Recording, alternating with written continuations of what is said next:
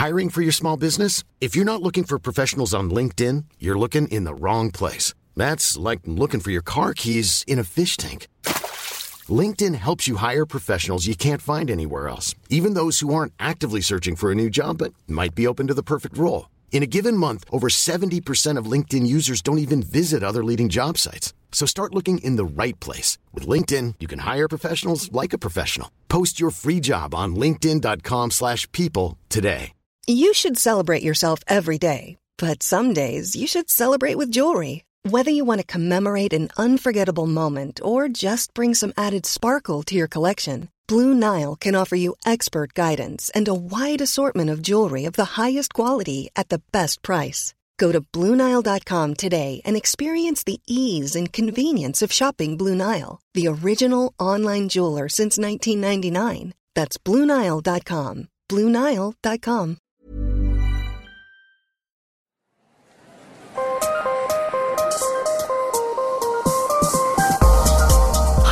I'm Camille Charrière, And I'm Monica Ainley.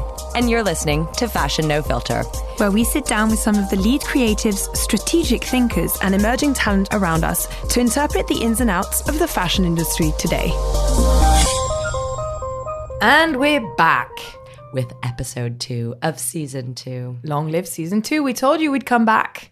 So, we all know that Instagram is very addictive in the first place, but as Eva reminded us last week, the team over at Instagram and Facebook are constantly developing new ways to improve functionality of these apps to make them more attractive to individuals and businesses and in short basically keep us keep us scrolling as long as possible.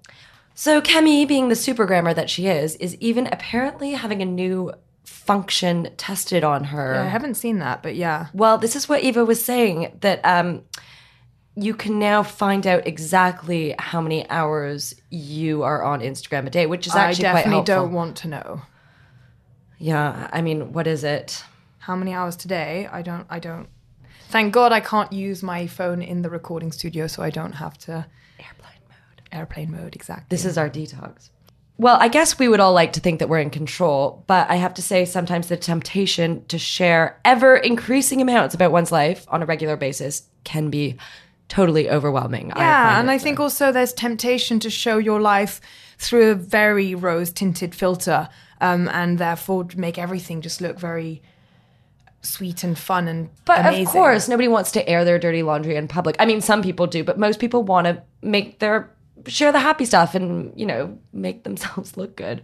We pick photos that show the good times, happy moments, thrilling travels, well curated outfits mixed in with a smattering of artistic cultural stimuli. And of course, our best personal angles, which we know because we're on Instagram all the time. It is logical. Yeah, but what happens when the need to paint your life in a different light than reality takes, well, takes over your life? Well, joining us today is the journalist, consultant, and newly published author of Why Social Media is Ruining Your Life, our friend Katherine Ormerod. We are thrilled to have Katherine on the pod. Uh, I know I've admired her point of view since um, she first brought it to us in the industry over a decade ago through her writing for Grazia UK, Glamour, Matches, The Independent, and The Sunday Times Style. Today, her website, Work, Work, Work, is the go to anti perfectionist platform for our generation, where well known members of the fashion and media industries present no BS, uncensored versions of their working experiences. Yeah, instead of pretending like everything comes to them without trying, as is so often the case in today's perfectionist, me, me, me online filtered culture. Yeah, it's super refreshing. Yeah, it's a, exactly. It's a breath of fresh air. Check it out.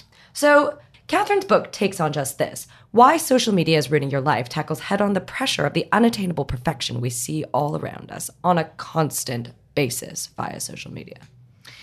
If you prefer the Instagram version of yourself, read this book, writes Rachel Thompson in Mashable. This book is a call to arms from the eye of the storm, writes Emma Gannon, author of The Multi Hyphen Method. And friend of the pod, Pandora Sykes, meanwhile, called the work a vital manual which will help you navigate social media and turn it into not a weapon, but a useful tool. And now for an extract read by the author herself.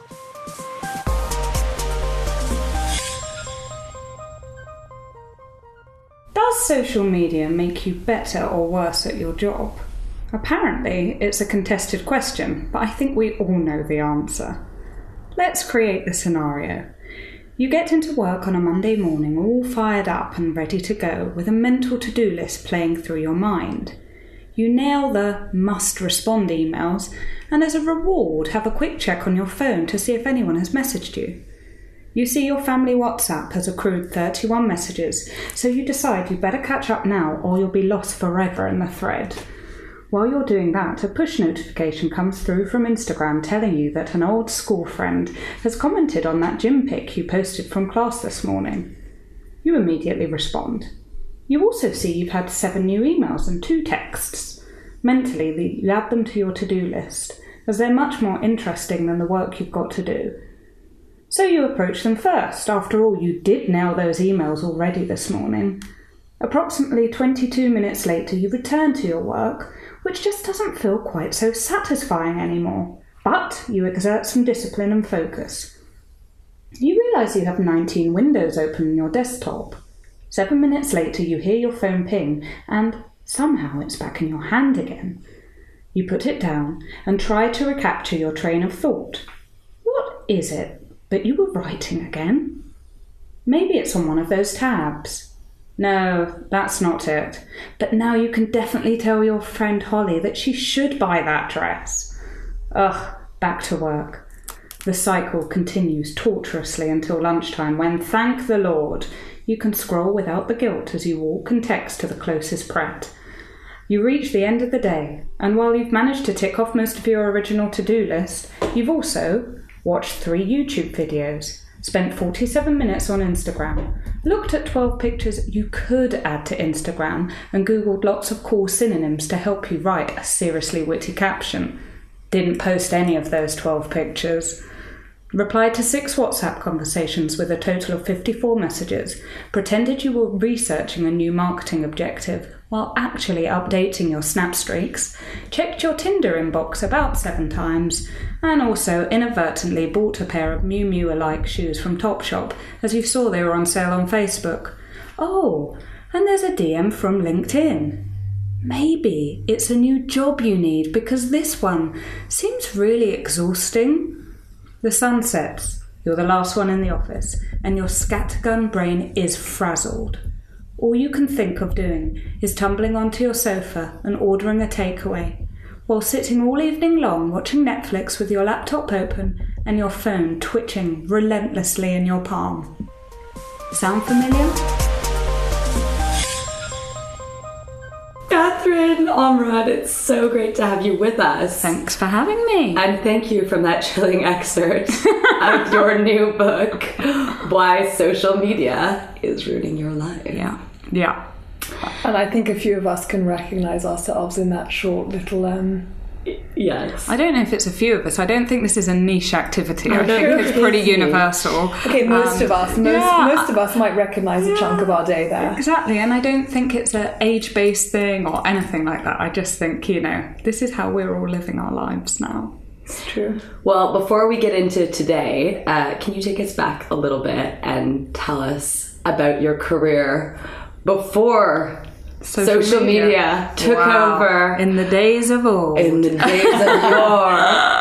How long have you worked in the fashion industry? So I I started interning when I was 22. I just um, started my master's degree in the fashion of history, which I have a master's in, which has really been useful in my career. Not anyway, you know, it was useful to me on uh, some level, I suppose, at some point. But um, yeah, so I started interning at 22, and I'm now 35. So I've been doing this for 13 years.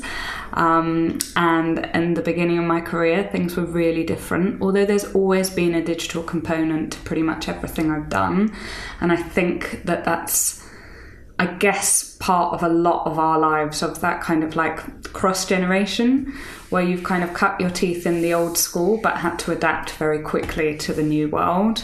Um, so I was the first online writer at Matches when it went online. So as soon as it became matchesfashion.com, and I wrote everything. So that's copywriting, all of the product descriptions, marketing copy, all of that kind of stuff because it was so, you know, beta at the time. It just You know, it was just me. I did that same job elsewhere, and it was revolutionary. I did it, I did it It for was. Netta Porter. It was, and it was like people thought you were like some kind of tech wizard. Yeah.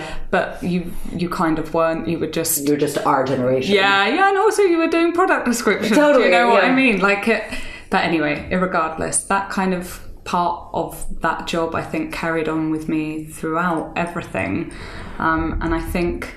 You know, I then got a job back at Sunday Times Style, which was still a very kind of traditional um, job. I was a, a stylist assistant to different um, fashion editors for three years, two and a half years, and then I moved on to the features desk. Um, and then I left that job and moved to South Africa. Had a little stint at Glamour magazine out there, doing bits and bobs with them, and um, yeah, then came home and started working for a digital um, fashion forecasting agency. So that was the, my first like fully digital job. Um, and I did that for a, for about a year and a half. And on a trip to Tel Aviv, I met the fashion director of Grazia, who happened to be looking for a new senior fashion news and features editor, and I got that job.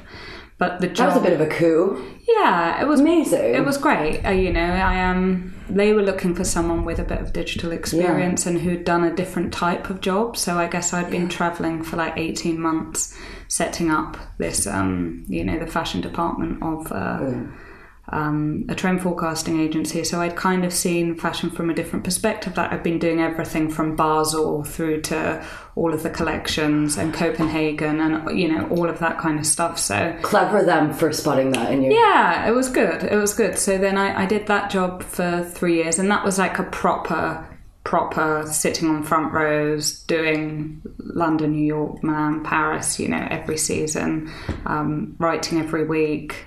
Uh, you know, that what everyone For the website or the magazine? for both. So I looked after all of the fashion content on the website. So that was writing it and editing other people's, um, and then also writing in the magazine, you know, interviews, but a lot of trend features as well.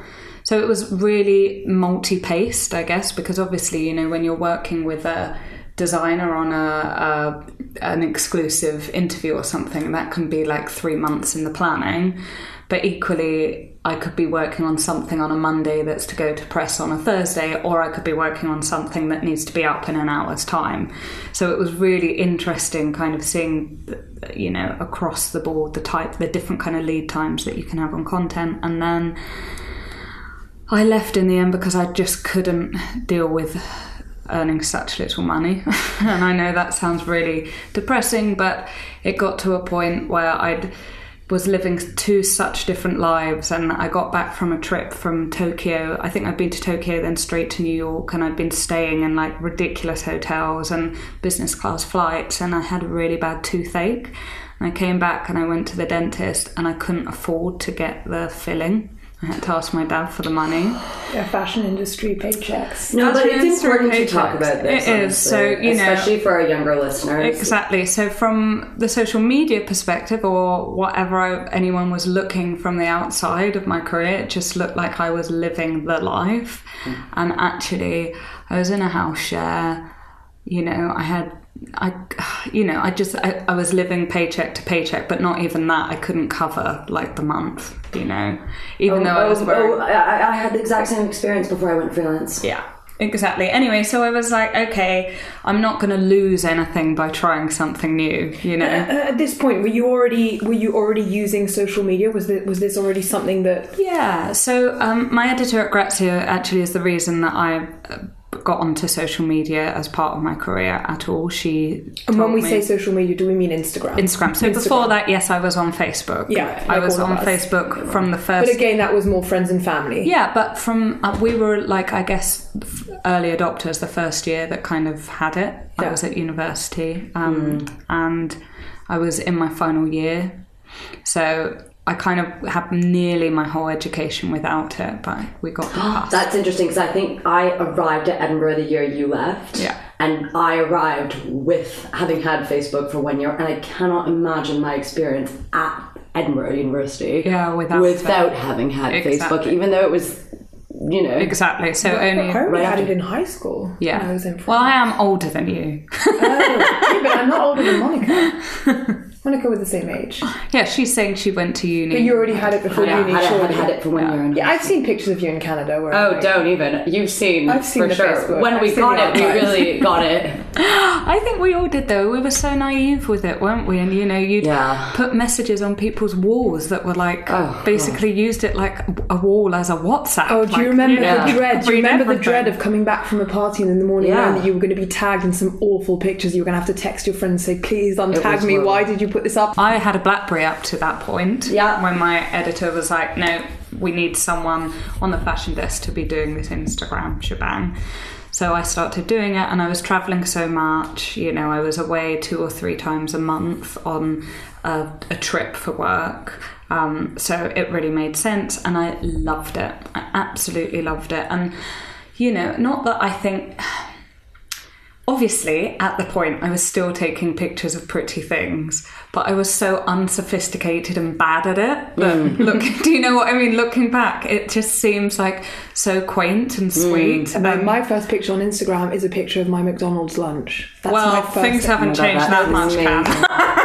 I mean, I, I, I, I looked back the other because I was trying to remember, and I said, "How could this be what your Yeah, well, entry?" All of our listeners are madly scrolling back in their feed right now. And do you remember how yellow all your Yes, pictures yes, were? with the yellow like, filter. Those really weird, like filmic borders that you put on things. Just like anyway. Because originally they started it to be like a Hipstamatic. Yeah, exactly. It was a filters thing. Exactly. It was like you wanted to, it to look like it was 1971, and you know, it was just. But it was also like felt more like a game, and there was it, it was just very there was much more innocence to it. Obviously, Not a game. Things changed. And So- Facebook's not a game anymore either. Exactly, but over the past five years, obviously it's become like one of the most important things to my career in terms of making money and you know building i guess my personal brand for everything beyond that. Um, you know it's your digital cv it's your digital business card it's your digital social call card you know it's the whole thing all together so you know i guess things have changed so dramatically from that beginning point. Um, and then I guess it was when I left Grazia that I it started to be become more important, and I started to become more professional about it. Um, and But while you were at Grazia, did that did having your own personal publishing spot with some followers distinguish you in any way? Or did you have kind of. keep it was tricky. Like i think for everyone that was doing that at that point um, in publishing it was really difficult Yeah. because your your magazine owned you. They owned any words that you put out there. They owned any pictures that you took with another brand you know. It, it was um it was a really funny time because on one hand obviously these magazines wanted you to be out there and spreading the word and you know doing all of these things which would reflect back on the magazine really well. But mm. equally it was problematic because mm. you know you've all you, we'd all signed contracts that said mm. that we couldn't work independently with fashion brands or so anyway i went off actually to set up a, a small agency to help brands with their digital content because I'd been working quite a lot on the kind of um, advertorial side of things at Grazia, and I really saw that it was a great opportunity. There still is an amazing opportunity for journalists of, you know, every background, um, because every brand now needs pictures and words. So, and every person is their own brand. it well, seems. exactly. I guess, yeah, I guess to a, an extent. I, I, I, really, at that point, I still hadn't entirely realised that I could make that side of things my living. So at what point did you yeah. And do you Realise consider that. yourself an influencer now? I'm many things to many people. I think that a lot of us are. Like, I think um, Emma Gannon's book, you know, the, the multi hyphenate, that that whole idea of multi hyphenate career, multi hyphenate generation, we used to call it like slashies. That's what Garance Doré wrote an article years ago saying that we were the, the slasher generation. Yeah. I recognise myself in that. You know, like massively, massively, and you know, Writer, we used to call it a portfolio career, right? So it's really difficult. I basically s- switch up how people describe me, how I describe myself, depending on the context of the conversation. Because sometimes the fact that I've been a journalist for 13 years isn't relevant, you know? Like, you kind of have to not be precious about it because in this instance, in whatever context that maybe someone wants you to do you know, post some pictures. They literally couldn't give two figs that hmm. you've had a whole career. Although, are you sure about that? Because I actually think that nothing is totally separate. Everything lives on the internet, and the fact that you are now a published author, Yeah, have been a I- journalist for important publications for so long. I don't think that anyone's. I mean, you also have lots of Instagram followers, but I don't think that people miss that. I, don't actually think think, that we're all being looked at as this sort of. Yeah, I think your followers don't miss it, but I think sometimes you'll work with brands who literally only care Yeah. about ROI and how many clicks and how many That's likes. true. And they really they I don't like them that much, though. I don't either, but it's like you know what you're gonna do. Equally, you've got to you've got to make your money, and you've Yeah. got and you have to understand. Like for them, I get it from their perspective. Like, Yeah, they've got people to answer to, and you know they. It's really really difficult, isn't it? Obviously, but so in those instances, I probably would say yes. I work as an influencer, and I have a website. You know, those are the things that are more in, relevant to them. You know, I'm an author. I have a book. I, I'm a mum for most of my life. you know, like if we're talking about hours spent on any part of my career, it's being a mum. Um, you know, I write articles freelance. I work with brands as a consultant. I take pictures and write words on social media. I have a website where I talk about anti-perfectionism and Yeah. like women's issues and feminism. Like, it's very. How do you encompass that in a word? You don't really, do you? don't.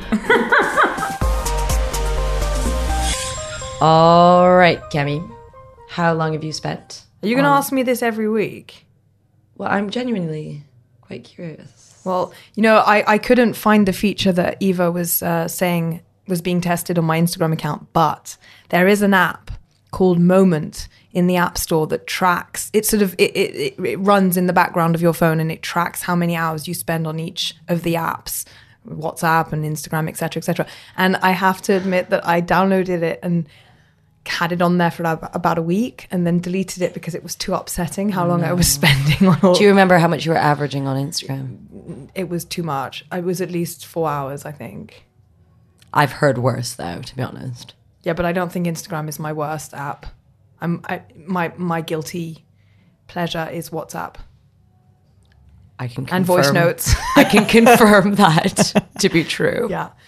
Someone said to me once, "Are you ever not online on WhatsApp?" Which I think is it's a bit distressing. It's a very teenager, you know, like it's like MSN days when you were always the person. But you can't go offline on WhatsApp. Well, you when you're not online, it doesn't say It's not like you sign into ICQ. no. But when you open WhatsApp, it says online. you know, oh, when someone is online on WhatsApp, it just says online. I love the sneaky people that where the ticks don't go blue when they're reading your message. It stays gray. Do I have that? So they're don't I have that? No, you don't. I take it off sometimes when I'm being really dramatic. Yeah, but I have a lot of friends who do this, and I'm like, wow. do you think? What do you think is the app you use the the most? Um, Is it social media? It's Instagram. Instagram. sure. Yeah. But I, a lot of it is positive. Like I'm getting inspired. I'm sure you are. I'd like to say that it's like the newspapers app, but unfortunately, It's Instagram. I'm pretty sure it's Instagram. Okay, let's get back to Katherine then.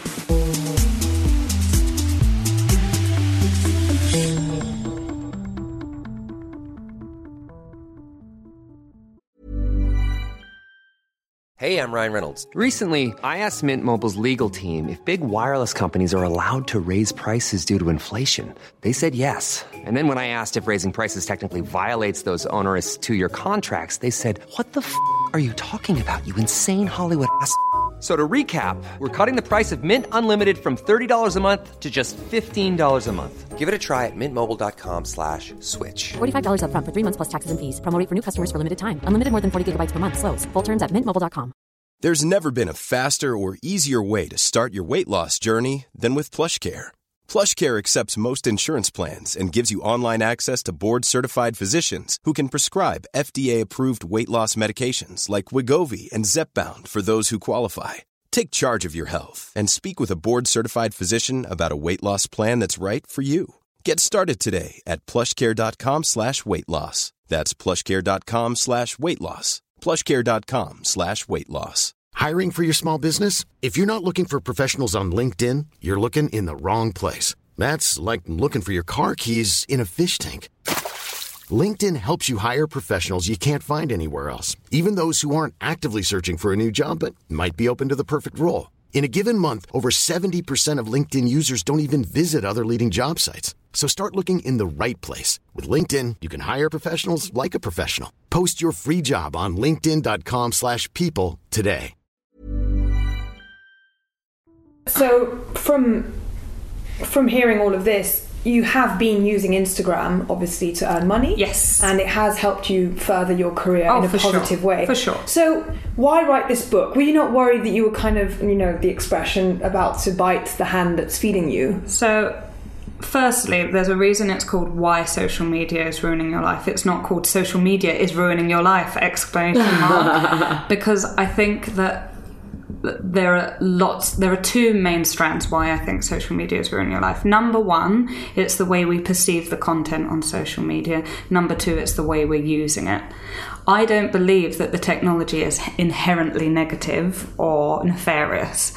I think that the way that we as human beings are currently utilizing that technology is really problematic and dangerous. So I'm not dissing what people have built on social media, other people's brands, other people's businesses. It's an incredible facilitator for many, many positive things, including organ transplants, you know, and people can build such meaningful and important relationships through social media. However, in saying that, at the moment, for a lot of people, the negatives are outweighing the positives. It doesn't need to be that way, you know. As soon as we really become mindful and conscious of those issues and the way we are using it and the the the steps we can take to make things more positive for us and for the community as a whole, things can change. I mean, I think we should be more specific. What, when when you're looking at someone's feed, why do you think it? Why do you think we're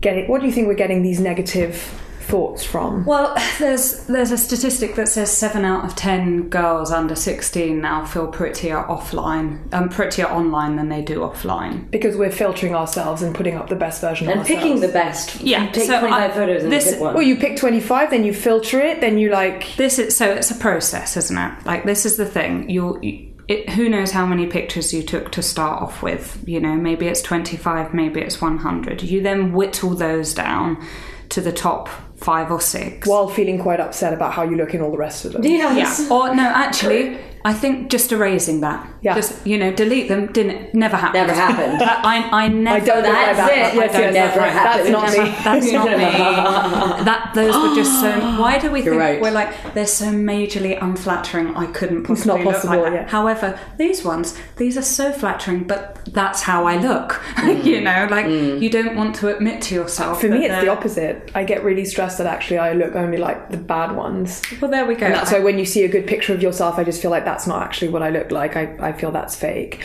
We then play around with the lighting. Um, you know, there are uh, many myriad um, applications that you can Use use on your Facetune to take away that period spot that you've got on your chin. Well, you know, or me. I mean, I I really am very pedantic about a few things. Um, I really don't like cigarette butts in my pictures or green wheelie bins. Like I, I managed to remove those. Those are things I don't feel that they're. You know, um, having a big impact on a, a woman's who follows me. You know, body shape issues, but I am in some way making my life look prettier than it actually is. But is that the only thing you edit out? Pretty much, because I think it's really important that I look the way I look and I have pores. My, one of my least favourite things about um, Instagram is the fact that people seem to have plastic skin. And I just. Facetune. Well, exactly. And you can see it a mile off. Like, I can see it a mile off anyway. Well, so- it's the Kardashian generation. Everybody wants to. It's either very good makeup or yes, there's a lot of filters that go over it. But people have convinced themselves that that is what you look like in a picture. It's impossible. Exactly, and you know the level of filters that are being used. Like I, I interviewed some plastic surgeons for the book, and they were saying that people were coming into the surgeries and showing them a picture of their face with the Snapchat attractive filter, whatever you call it, and saying, "Can you make my face look like the, The way better I look?" version of myself. Yeah, I mean, if that doesn't show you how sick our society is, yeah, what I does? mean, apparently before people used to come in and say, I need my chin done or my nose done, and now they say they want their face changed. And it's like, where do you go from hmm. that? Because they don't like anything about their appearance. They believe every single part of their face needs to be altered. But this is the problem when you spend your life looking at pictures of yourself. Yeah, you can become very You, you, myopic you start for you, sure. you start like you start being obsessive about little things that Yeah. nobody would notice Yeah. in real life. So my- because the yeah. camera, it, it, it's quite cruel. The camera, you know. But it's not even just that. We now have thousands and thousands of scrollable pictures of ourselves on our phones all day, all night. You can, you know, scroll through these pictures. And because, as we mentioned before, we're deleting the bad ones, comparing ourselves to a version of ourselves that actually mm, probably didn't entirely Exist exist, because it was you're only keeping the flattering shots mm. you know and you are a mixture of the unflattering and flattering you're somewhere in between. Yeah, between you got good days, you the got bad days. There's You've good also like got your brain and your heart and your soul. You have it, Kurt. but you That's know, lovely. but you That's know, true. But you don't store your brain and your heart and your soul. Well, your, hopefully you put it across a little bit in your captions too. I wear my brain on my sleeve. Yes, you do. I'm. You know, you- obviously, this isn't all that matters, but No, but you're right. it's very difficult because you know a, a, a picture speaks a thousand words, and more than anything, one of one of the ways that I believe that we can really change up the way you use social media is the. But one of the big problems is it's the first thing you're encountering in the morning and the last thing you're encountering at night. And this is the moment, the moments in life, your rise time and your sleep time, when you are most vulnerable to any kind of message, you know. And I speak to a lot of people that say that they look at social media before they go to bed and it starts to invade their dreams and they think about things, or they'll see something, their friends at a party that they weren't invited to, and they'll have anxiety feelings and then won't be able to sleep and wake up at two o'clock with like problematic insomnia, and you know there are so many moments of the day where you're much better able to deal with the barrage of information that social media offers. And I truly believe that first thing in the morning and last thing at night aren't those moments. So, one of the big things I talk about in the book is making sure you don't have your phone in the bedroom ever. You know, anyone that is interested in self care buy an alarm clock. You know, you don't need your phone in there. There are a million reasons that you can like come up with why you need your phone in the room. Like I've had many of them in the day. The alarm clock is one of them. When I had a baby, there was another thing that I was like updating when he woke up and when he went to sleep. So it's like, oh no, I need the phone in the room now so I can you know, there's there's always going to be a reason. a reason. The real reason was that when I woke up in the middle of the night, I wanted to look at social media. You Yeah, know? and see if anybody's liked your picture while you're to see if anyone's liked my picture when I was asleep, you know? Guilty. Because, you know, that yeah, is. guilty as well. And do you know what? What if they did? Great. Are you going to go back to sleep really easy and have like really chilled dreams? Probably not going to make much of a difference. What if they haven't? Like, what do you open yourself up for then? A midnight sitting there worrying why people haven't liked you, you know, why you haven't got that validation, what you're lacking, why you're not enough. Well, wouldn't you say we've all opened ourselves up to that constant? I think we have, but you know, there, there, there are ways to ha- have social media in your life, understand that there are dangers that you are able to navigate in the same way as with anything, you know. With alcohol, yes, we understand that alcohol presents potential dangers. If you have a glass of red wine with dinner every night, it's absolutely fine. If you like booze up on two bottles of vodka on a Thursday night, less fine, you know. It's you, there's a reason it's called a feed. You are what you eat, you know. When it mm. comes to social media, oh, that's interesting. I never thought it was. what you put in is what you get back out, you mm. know. So if if you spend your time, and that, that the social media companies themselves delineate between two types of social media use one being active, one being passive. And if you're active on social media and you are vulnerable and you form relationships with people based on something more than a pair of shoes, you talk about things, you're open and honest, you build actual communities around what you're doing. Um, that is one type of social media use. The other type of social media use, where you don't put anything out there, you lurk, you creep, you stalk, you know everything about your ex's new girlfriend,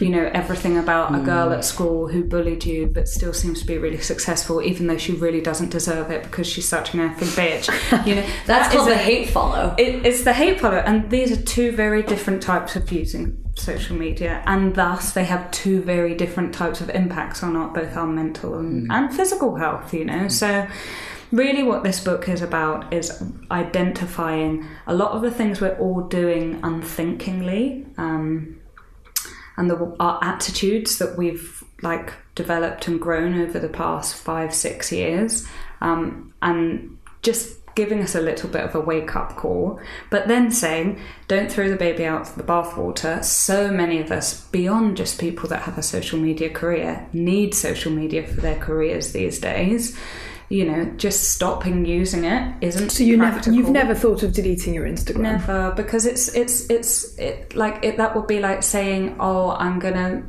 you know, give him my notice tomorrow." You know, it's it's part of contemporary life. It's a media platform like No, and it's any opened a huge amounts of doors. Exactly. So it, it would be like saying I hate newspapers or I hate books or I hate the radio. Yeah. You know, It's here to stay. it's here to stay. And it has democratized the fashion industry It to a large massively. extent. It's not just democratized the fashion industry; it's changed cultural mores and um, you know attitudes about all different things. You know, it's changed the face of power in terms of political and cultural power. The the people's voices that we hear now are so so more diverse. You know, it's things like miscarriage, for example, is completely changed the conversation around that. Uh, you know, you can't No, say and that it's think about bad. things like hashtag Me Too. Exactly. Yeah. And I mean, of course, there's the flip side of that from, you know, the collectivist Yeah. element of like how much are people actually politically engaged with quite a lot of social media politics. But, you know, And the echo chamber. Exactly, the echo chamber. But although I do feel in lots of ways, something like Instagram or YouTube, where you as the user have an active choice in who you go out and follow. I th- feel like f- Facebook, the algorithm is much more echo like, um, but there's something about the, the the fact that you have to put someone's name into that search bar to find them to follow them, and that's another thing that I. It's starting to change. They're starting to put up sponsored content on there too now. They are. They are. And of course, this will all ch- all Yeah. end up It's in constantly the same morphing, place. isn't it? It's- Exactly. this is the other thing about Instagram that I think people need to remember, whether you use it for your career or just as a way to sort of communicate with your friends, is that it, it, the algorithm is changing the whole time, and you don't have control over that. So there's no point sort of getting upset if things change. It could just be that they've changed the way the feed is being presented to you. And I think equally, one of the big, big takeaways that I hope people take from this book is remembering that it's very easy to think that social media platforms are this kind of like entertainment place or space for you to go out and share lovely pictures and blah, blah, blah. And obviously, that is one of its uses, but that's not how they make money. How they make money is by using your demographics and personal information and data. selling them, selling them to advertisers.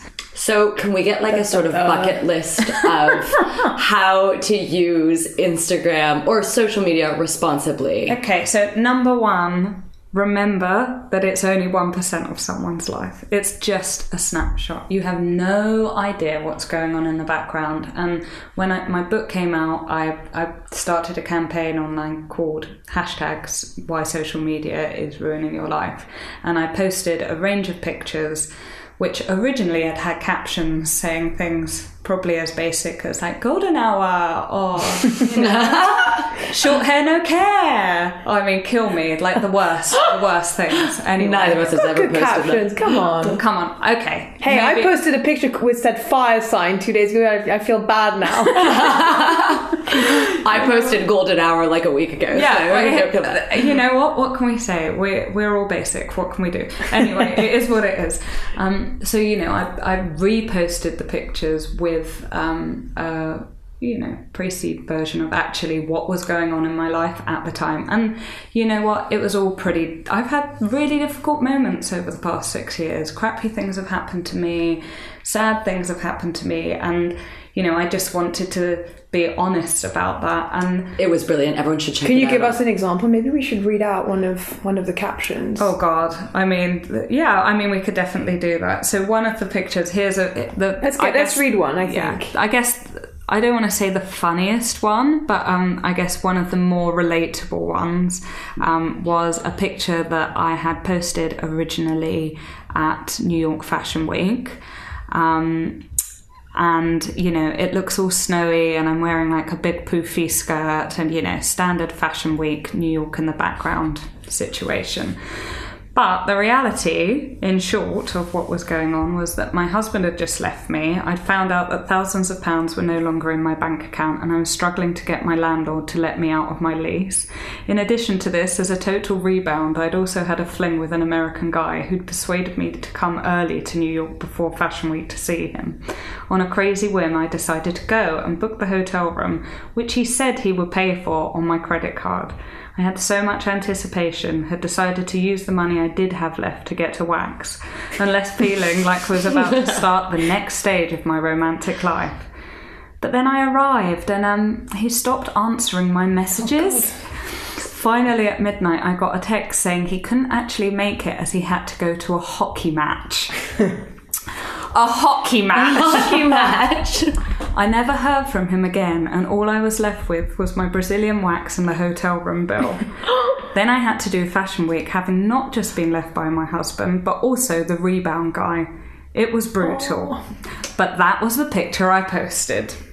You know, and Yeah. that's the reality. So a picture doesn't say doesn't Picture say doesn't tell you anything. It, it shows you a moment in someone's life, and you have no idea whatsoever what's going on in the background. So, if you're taking, if you're comparing yourself to other people on social media, you have to understand that it's not necessarily a fiction, but it's such a, a non representative version of anyone's life. So I think, for example, if something isn't going very well in your life, or you're feeling really hormonal, or you've just had a crappy, crappy week at work, it's really important to learn to take your emotional temperature. And I think, like, a lot of my American girlfriends who are in therapy are really good at this. They're very self aware of where they're at mentally. Whereas I think here in the UK, we're not. We kind of just like, ping pong ball through the day and then you know get home at ping pong ball. night get home at night and you're like oh i'll just look at my phone. And you you're already actually at 2 out of 10 so that is not the time to go onto social media. Yeah. because you're going to be like seeing a barrage of lots and lots of positivity and happy messages and happy pictures of people doing really well on their life because that's what social media is. And it's going to make you feel like crap you know? However if you're having a really good day and you've woken up feeling fresh and you are ready to be inspired, mm. then go onto social media. Mm. You should be going onto social media to be inspired, to learn, to explore and discover the world. And meet people. I've made And great meet friends on social exactly, media. Exactly, exactly. So the third point of that is we hear a lot about unfollowing people that make you feel bad, and obviously that's a good idea. But ultimately, if you're not replacing those people with people that are expanding your horizons and making your life fuller and richer, then really all you're doing is taking away the people that you're jealous of. You know, that's that's what you're doing. What you need to do is completely reframe the context of your own social media experience by ensuring that the people that you follow are expanding your life rather than, you know, just that, that it's people that you already know, you know. And I think sometimes when you've spent 10 minutes scrolling on your phone, it's worth taking a moment saying, okay, what did I see that was new and interesting, and what did I learn from that 10 minutes of my life? And don't get me wrong, obviously, it's nice to sometimes completely tune out and, you know, spend 10 minutes not thinking about anything and just, you know, zoning out of life, of course. 10 minutes is fine. When you realize that it's been like 13 hours a week, which isn't unusual, you know, to have spent that kind of time on social media, you have to kind of think, okay, where am I going with this? What am I getting out of this?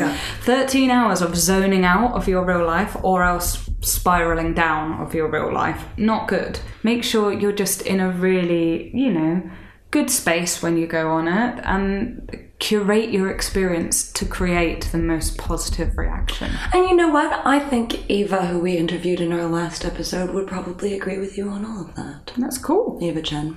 Yeah. And uh, I think to close this, I'd love to know who you stalk online, who inspires you, and who are your favorite accounts to Oh follow. my god, I've got loads. So one of my favorites is F Your Beauty Standards. I love that account. F your beauty standards. Yes. I didn't know I didn't that. know and about it's that. like all different uh, the most diverse beauty that you can imagine and you know not just body shape but skin and you know ethnicity colors creeds shapes everything um, cool. so i really Check it enjoy out. watching That's that cool.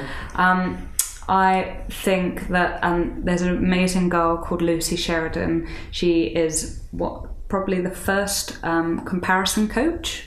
I think out there. Comparison coach. What's yeah, comparison? so her j- job is to coach people through struggles with comparison. Oh my goodness, comparatitis. I feel that's my biggest. Like, I, I, I have comparatitis. I, It's a sickness. So she's she's an amazing, amazing account to follow. She had like lots this. of um, personal issues, and she felt that she had become completely living her life through comparison to other people. But through addressing that, it's mo- she's now moved on to to form this career where she helps people not just on social media because comparison obviously didn't Right. start on social media Yeah. but a lot of it is um, underlined by social media so she's a great account um, Lucy Sheridan. Lucy Sheridan We'll put these all in the show notes. yeah, exactly. you can she's, go and- she's really great. Look them up. And then also, you know, I I love following people who come from completely different communities to me, um, different backgrounds, especially finding out how they're raising their kids and you know how they're making their homes. And you know it's I, if I want to find out stuff from my friends and people like me, I can do that with WhatsApp or call them up. But I use social media to find like a completely different version. It's almost like, you know, fantasy lives, you know, because you could do things completely differently. So I'm like following mums in Denmark and in North Africa and like the, the American South and just seeing all of these different types of experiences. And I love that. And with that, because I, I do have another account where I just cover um, being Baby a mum. Yeah, baby stuff. It's called Mama Loves Grey. And um, one of the accounts that I thought was amazing, and I actually interviewed Jessica Zucker for the book, is I Had a Miscarriage. And it's an incredible account where she shares stories from around the world of all different types of women, um, just really undermining the taboo and having a conversation around it. So those, you know, those are some of the accounts that I like following, but it's there's there's everything out there, every subculture, every interest, the whole world Something is on social media. Oh, yeah. Horses for every course. Go out there and find your people. Don't just think that it has to be the people that brands are working with or the you know all of that stuff. It's out Amen. there for you. Exactly. Thank you so much. Thank Oh, you, Katherine. And the book is available where? Everywhere. Everywhere. Yeah, on that on that Everywhere. on that really good place called Amazon too. Perfect. And it's available um, as an audiobook It is, and I have for um, you podcast. On Audible. It's, it's on Audible, and I um, recorded it, so it's my voice. Bonus. Bonus, I have been told English accent. that um, it really helps people go to sleep. I'm not sure it's a compliment, but you know, Yes, it is. you know, at, at- at least it's calming. It's not going to stress you out listening to me. Perfect. Well, Katherine, thank you so much for joining us. Thank you. Links to buy Katherine's book are in the show notes. And don't forget to rate, review, and subscribe so as not to miss a single one of our episodes since we're being such regular little um, podcasters nowadays. See you next time. See you next week.